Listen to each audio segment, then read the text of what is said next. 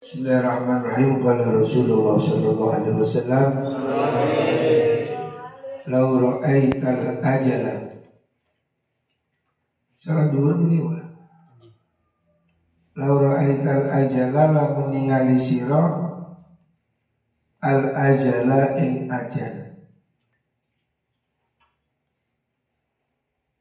Wa masirahu Lan gon lumakune Gonggon ini ajal Kalau kamu tahu Ajal dan perjalanannya. Abu Ghatta mongko bendu siro Al amala Ing angen-angen. Angen-angen maksudnya ngelamunan wa hururahu lan pira-pira pembujuke al ajal Rasulullah Shallallahu Alaihi Wasallam mengingatkan tentang ajal. Manusia ini ada batasnya.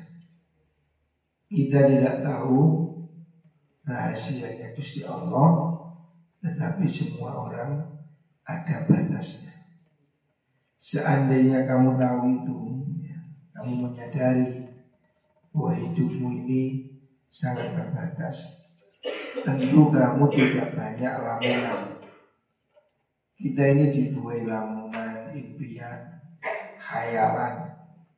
Seakan-akan hidup selama-lamanya. Padahal kehidupan ini pasti berakhir. Cepat atau lambat, semua yang hidup pasti akan mati. Ini kesadaran yang jarang dimiliki orang. Sehingga manusia ini ambisi, lupa diri, karena dia lupa mati. Makanya Rasulullah SAW mengingatkan supaya kita ini ziarah kubur, supaya kita mengingat kematian, supaya kita ingat bahwa hidup ini ada akhir. Tambeng-tambeng, beling-beling itu harus diakhiri. Karena apa pun kita hidup ini pasti akan mati. Ini yang harus disadari semua orang. Kata Rasulullah SAW, kafa bil mauti wahidun Cukuplah kematian itu sebagai pemberi nasihat. Artinya kalau kamu yakin kamu pasti mati, mau besok, mau kapan, maka kamu harus membuat persiapan. Jangan terus bermimpi, berhayal, lupa kalau kamu pasti akan mati. Ruang hati. Selanjutnya Kala Rasulullah Sallallahu Alaihi Wasallam Lau kila lamun den ucapakan. Li ahli nari maring ahli neraka. Apa innakum seduni sira kabeh? Iku makizuna bakal manggon sira kabeh. Finari ing dalam neraka. Kalau kamu seandainya ahli neraka kamu dibilang akan diam di neraka ada kulli hasotin kelawan sakwilangani saben-saben kerikil fit dunia ing dalam dunya la farihu yang dipodo seneng gembira sapa ahli nar biha kan membunuh makola Orang-orang yang di neraka itu sudah putus harapan. Sudah sedemikian sedih Dia ini merasa hidupnya sudah tidak ada apa Tidak ada hentinya. Neraka itu kan selama-lamanya. Seandainya orang di neraka itu diberi pengumuman Kamu di neraka seribu tahun Itu cukup sudah Dia akan senang sekali Artinya saking habisnya harapan orang di neraka Seandainya dia diberi waktu seribu tahun, dia akan berterima kasih di neraka itu. Karena neraka itu tidak ada akhirnya. Jadi mereka sudah tidak punya harapan sama sekali. Walau kira lamun dan ucapakan li ahli jannati maring ahli suarga Apa innakum sudri sira kabeh iku makithuna wong kang manggon? Ada dakuli hasotin ing dalam wilangani saben-saben kerikil. Kalau kamu dibilangi di surga kamu akan hidup sejumlah butir-butir yang ada di dunia kerikil yang ada di dunia. Lahazanu mati susah soal jannah sebaliknya ahli surga saking senangnya di surga seandainya dia dibatasi di surga satu juta tahun dia masih sedih. Dia tidak ingin sama sekali keluar dari surga. Walakin ju'ila tetapi ini akan lahum maring ahlul jannah wa ahlul nar opo al abadu salawasi. Jadi surga itu dan neraka juga selama lamanya. Makanya hidup di dunia ini harus ada kesadaran. Jangan sakar dewi. Kita ini hidup di dunia ini dengan waktu yang sangat terbatas. Semua orang hidup pasti akan mati. Tidak tahu kapan. Tapi mesti mati. Sesudah mati tidak ada pilihan. Hanya dua, surga atau neraka. Makanya pilihan kita ini harus mantap. Ingin masuk surga apa ingin masuk neraka. Kalau mau masuk surga, ya bersiaplah.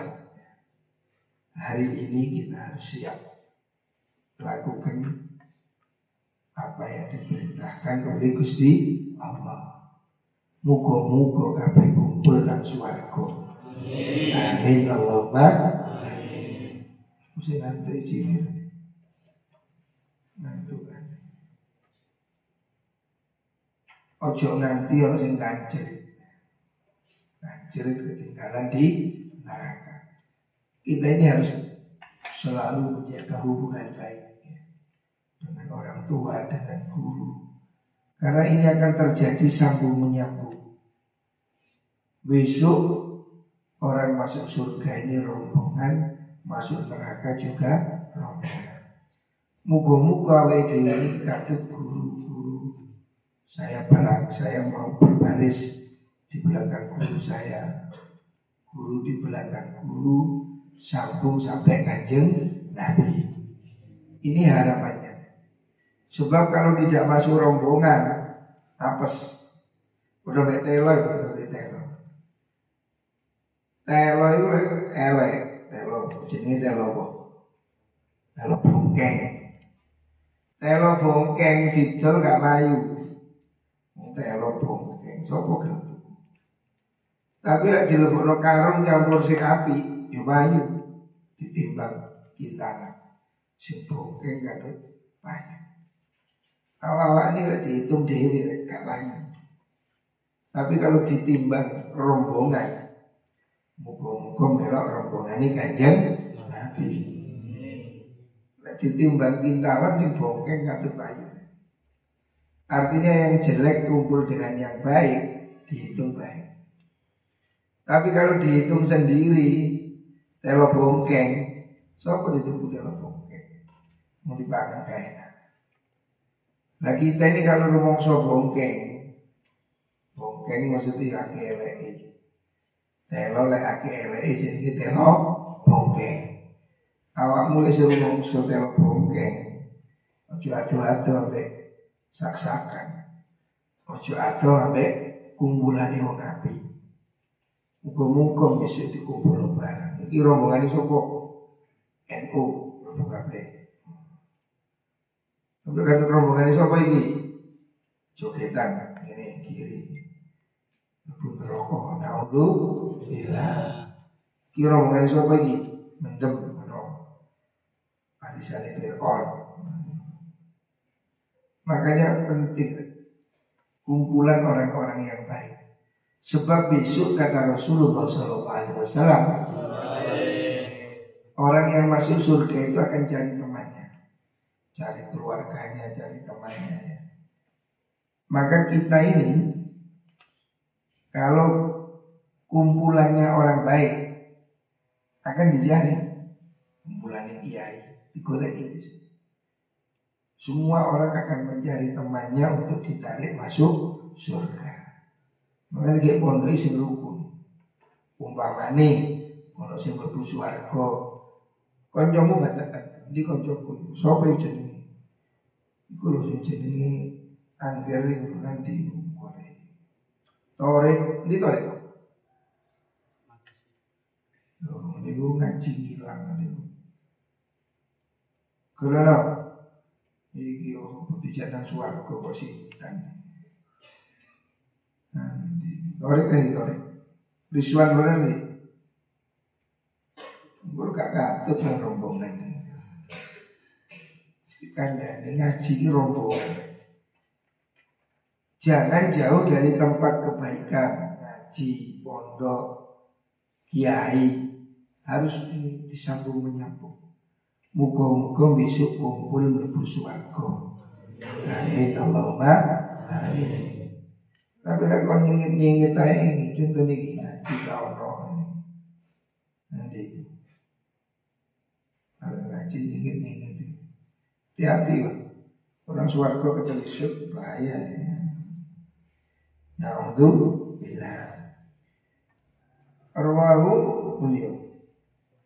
Rawat nomor Laula an asyukka ala ummati la amartum bisiwak ma'a kulli salatin.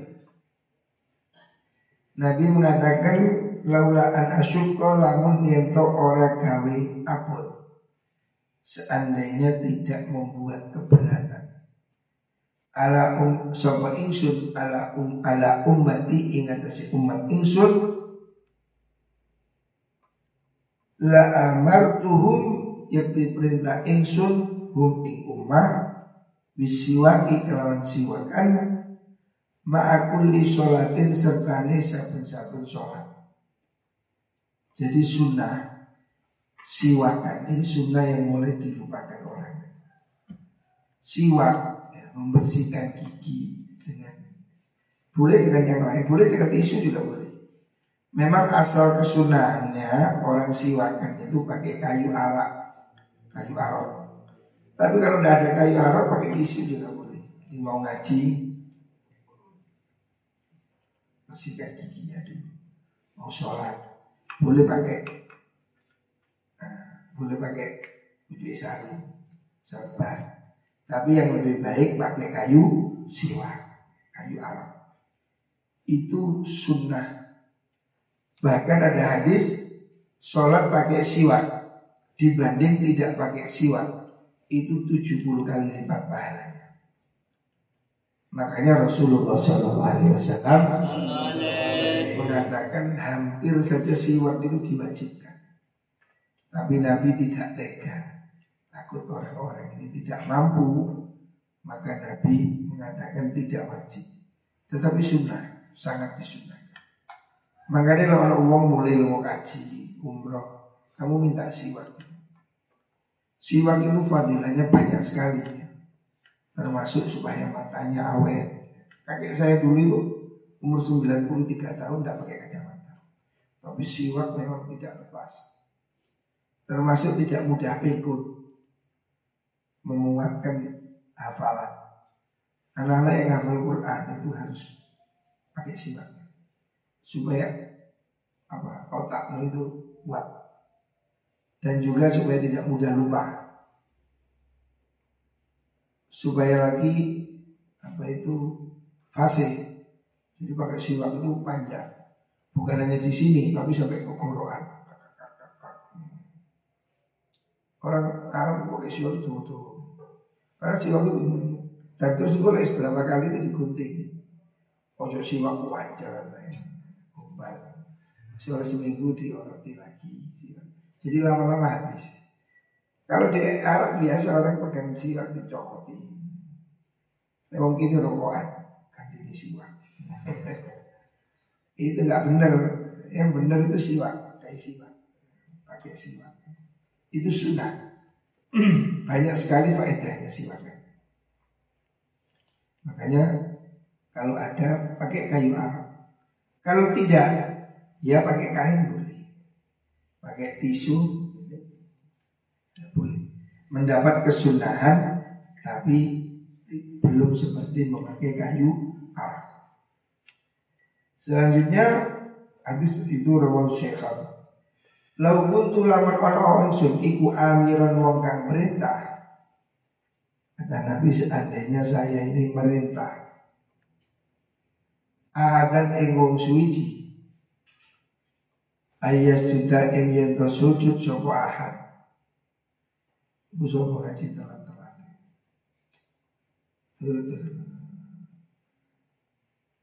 Ahadan ing wong suwiji ayas juta ing yen sujud sapa ahad li ahadin maring wong suci la amar tu yik diperintah ingsun al mar'ata ing wong wadon antas juda ing yen sujud sapa mar'ah li zaujiha maring bojone mar'ah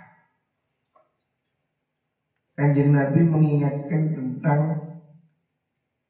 kewajiban taat wanita pada suaminya.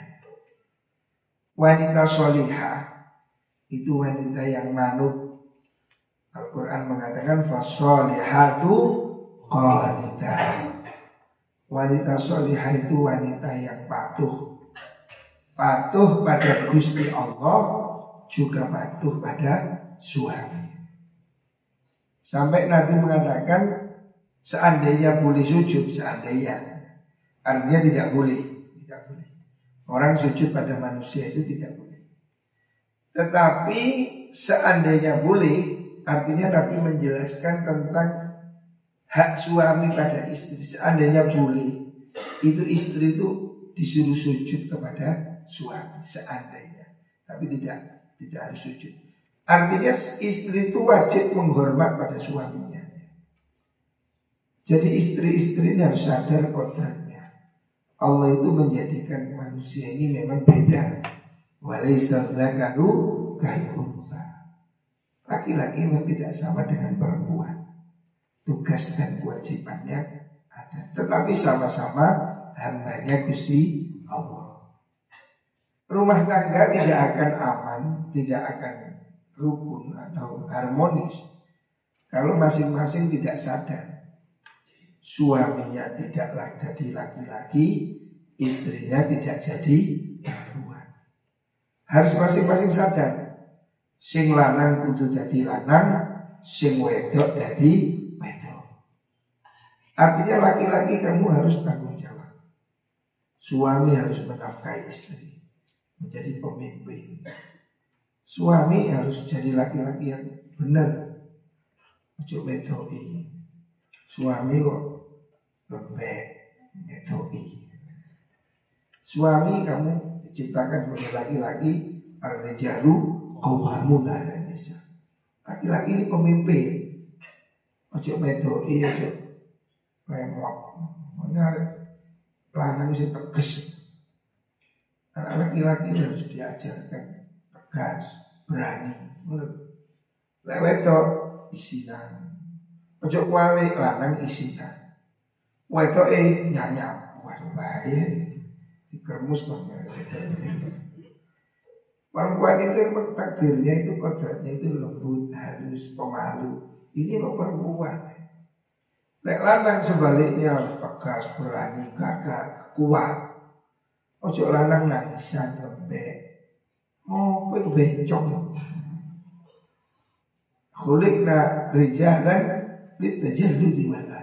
Kita diciptakan sebagai laki-laki untuk menjadi kuat, marah, derita, gagah. Laki-laki. Motif kalau nilil buka wan ini. Kalau cewek-cewek itu yang untuk sandiwara sinetron nangis nangis itu itu. Mau lanang kok dulu TV nangis, oh kok ini. Mau ada lanang kok seneng dulu film India terus nangis, alah. Atau anak yang begitu, potangan Nah, hak suami ada, hak istri juga ada. Jadi suami tidak juga harus mentang-mentang. Masing-masing harus saling menghormati. Wa asyirunna bil. Masing-masing harus saling kerja sama yang baik. Walahunna mithlul ladzi alaihinna bil ma'ruf. Suami punya hak, istri juga punya hak. Tapi harus tepat. Sing lanang dadi lanang, sing wedok dadi wedok. Sing lanang ojo medoki, sing wedok ojo ngarani. Ini porsi yang tepat. Allah sudah memberikan tugas masing-masing. Makanya Allah membagi waris juga tidak sama bagi perempuan. Karena tugas dan kewajibannya tidak sama. Nah sekarang ini orang sudah emansi sapi, emansi sapi, membuat pemberontakan demokrasi sing lanang dadi wedok, sing wedok dadi lanang. Artinya orang perempuan ini banyak yang kemudian tergiur oleh apa itu gerakan orang-orang barat feminisme atau apa. Kemudian rumah tangga menjadi tidak tenang.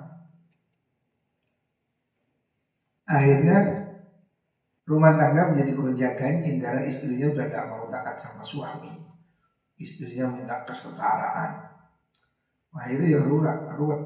Si lanang poligami, si itu poliandri. Remuk. Nah, ini tidak bisa. Banyak rumah tangga menjadi hancur karena itu. Dan orang-orang aktivis-aktivis seperti itu biasanya orang-orang yang rumah tangganya gagal.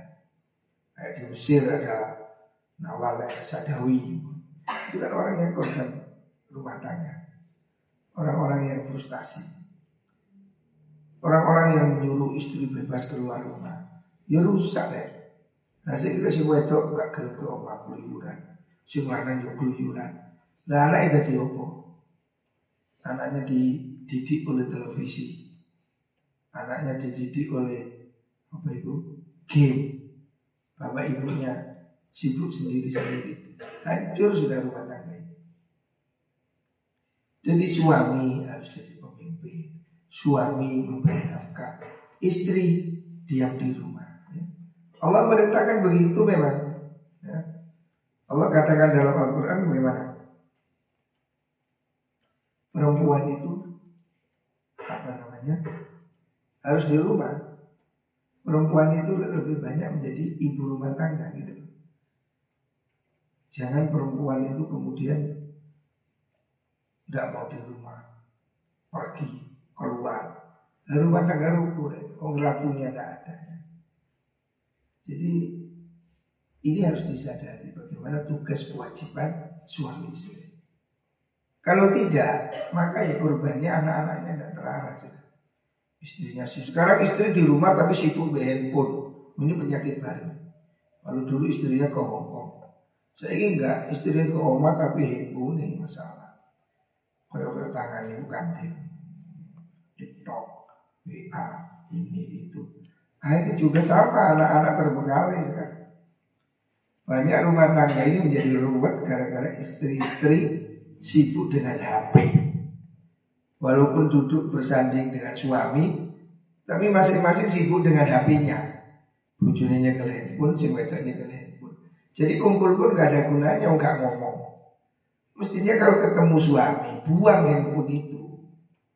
Kalau kamu ketemu bapak ibumu, buang handphone itu. Coba karena bapak ini, ini, medayo, ini, ndak sih tambah cilik sih, jempol tambah gede. Generasi mania sekarang ini sudah mengkhawatirkan. Banyak rumah tangga jadi tidak harmonis ya gara-gara itu. Karena istrinya lebih penting menjawab chatting, menjawab like daripada menjawab suaminya. Takut suami dia anu karek tapi ono TikTok, ono inbox, ono apa lagi, grup komen, ya tek waktunya hanya untuk melatih handphone. Jadi harus ada waktu kamu matikan HP. singkirkan HP. Terutama saat kumpul dengan orang. Itu adab. Saya lihat kadang orang itu di depan tamu, yuk berikan handphone. Di depan orang tua, pegang handphone. Ini tidak benar. Atau suami istri, lalu apa kumpul pada nyekel handphone? Lumai kok kan iso chatting-chattingan. Ini yang membuat rumah tangga retak. Itu salah satunya mabuk HP fitnah akhir zaman. Anak juga begitu. Kekerasan mondok, apa tapi HP. Nah karena HP ini menyediakan semua hal. Mulai hal yang jelek sampai yang baik. Nah ini harus kita waspadai. Jangan sampai kita jadi budaknya HP. Bingung ngambil HP. HP lewat titik susah. HP mau dicenting, mau kubu dan apa sih dia biar itu HP tangting tangting. Suamimu lebih penting, rumah tanggamu lebih penting, anakmu lebih penting. Ngapain kamu peduli grup, info, ini itu itu kan orang lain. Jangan kemudian kamu perhatikan HP, mentaroni HP, mengalahkan hal yang harus kamu lakukan. Ini yang perlu difikirkan. Jangan sampai keharmonisan rumah tangga rusak gara-gara HP. Ini yang penting supaya kita ini bisa membagi waktu. HP memang ada kebaikan, ada contohnya buat ngaji. Hari ini kita ngaji pakai HP, share pengajian, ada bagusnya. Tetapi jeleknya kalau orang sudah mabuk HP, akhirnya gak ngaji, gak sekolah, ambil lagi HP. Nah, ini menyedihkan. Akan menjadi banyak generasi-generasi idiot. Gak mikir wong, gak rutonggo, gak nyopo seperti HP. Melaku itu HP. Susi kecemplungkot dari HP. Jadi menjadi generasi yang idiot. Tidak peka lingkungan. Tidak peka keadaan. Makanya anak-anak kecil tidak boleh HP. Saya tidak suka anak saya ke pondok. Jangan diberi HP. Itu racun. Anak kecil itu biar main sepak bola, merek, neker, mobil-mobilan. Biar motoriknya hidup. Jangan anak kecil dikasih HP. Nangis pun saya nggak mau. Saya nggak mau HP saya dipegang anak saya. Nangis pun saya nggak kasih. Nggak, nggak mau saya kasih HP. Itu racun HP itu bagi anak. Jadi salah kalau ada orang tua anak itu menang cekali HP, nangis titik kasih HP. Akhirnya anak ini akan kecanduan hati dan itu berbahaya. Matanya bisa rusak, sal otaknya bisa rusak. Anak kecil tidak boleh pegang hati. anak kecil itu biar bermain lari-lari, sepak bola, bedil-bedilan, maupun sudah biarin mereka bermain di luar. Jangan sekali-kali meracuni anak dengan. Nah saya nggak mau termasuk anak saya kecil-kecil. Jangan dipinjam hati. Nangis jangan dikasih HP. Sudah HP itu racun untuk anak kecil. Berbahaya. Anak-anak jadi nakal, jadi pinter joget gara-gara HP. Itu anak kecil. Kalau tidak oke-oke Ini tidak benar. Anak-anak harus tumbuh dengan lingkungan. Orang-orang yang punya pabrik HP saja. Saya mendengar laporan bahwa yang pemiliknya HP ini, pencipta HP ini orang yang seperti pemilik Apple itu tidak memberi anaknya HP. Jadi mereka sadar bahwa HP ini akan menjadi racun. Ya bodoh sing rokok sing di pabrik udang garam bukan rokok. Tapi pun begitu malah rokok. Yang punya pabrik udang garam itu tidak merokok. Karena dia tahu rokok ini bahaya. Tapi kalau dituti iklan rokok. Yang punya pabrik rokok itu tidak rokok. Dulu saya kenal sama direkturnya pabrik bentur, tidak rokok. Padahal dia kalau mau merokok sampai irungi bolong keturunan. Tapi mereka nggak ngerokok. Saya dulu kenal komisarisnya udah garam Pak Jayus, nggak ngerokok. Eh, Edianto nggak ngerokok. Padahal mereka ini top manager yang udah nggak nggak ngerokok. Awak mulai karena itu kan macul yang ngerokok, kagian pola. Jadi kamu harus menyadari cari yang baik, tinggalkan yang jelek. Mukul mukul. hari ini kita ya Allah Subhanahu Wa Taala. Barakallahu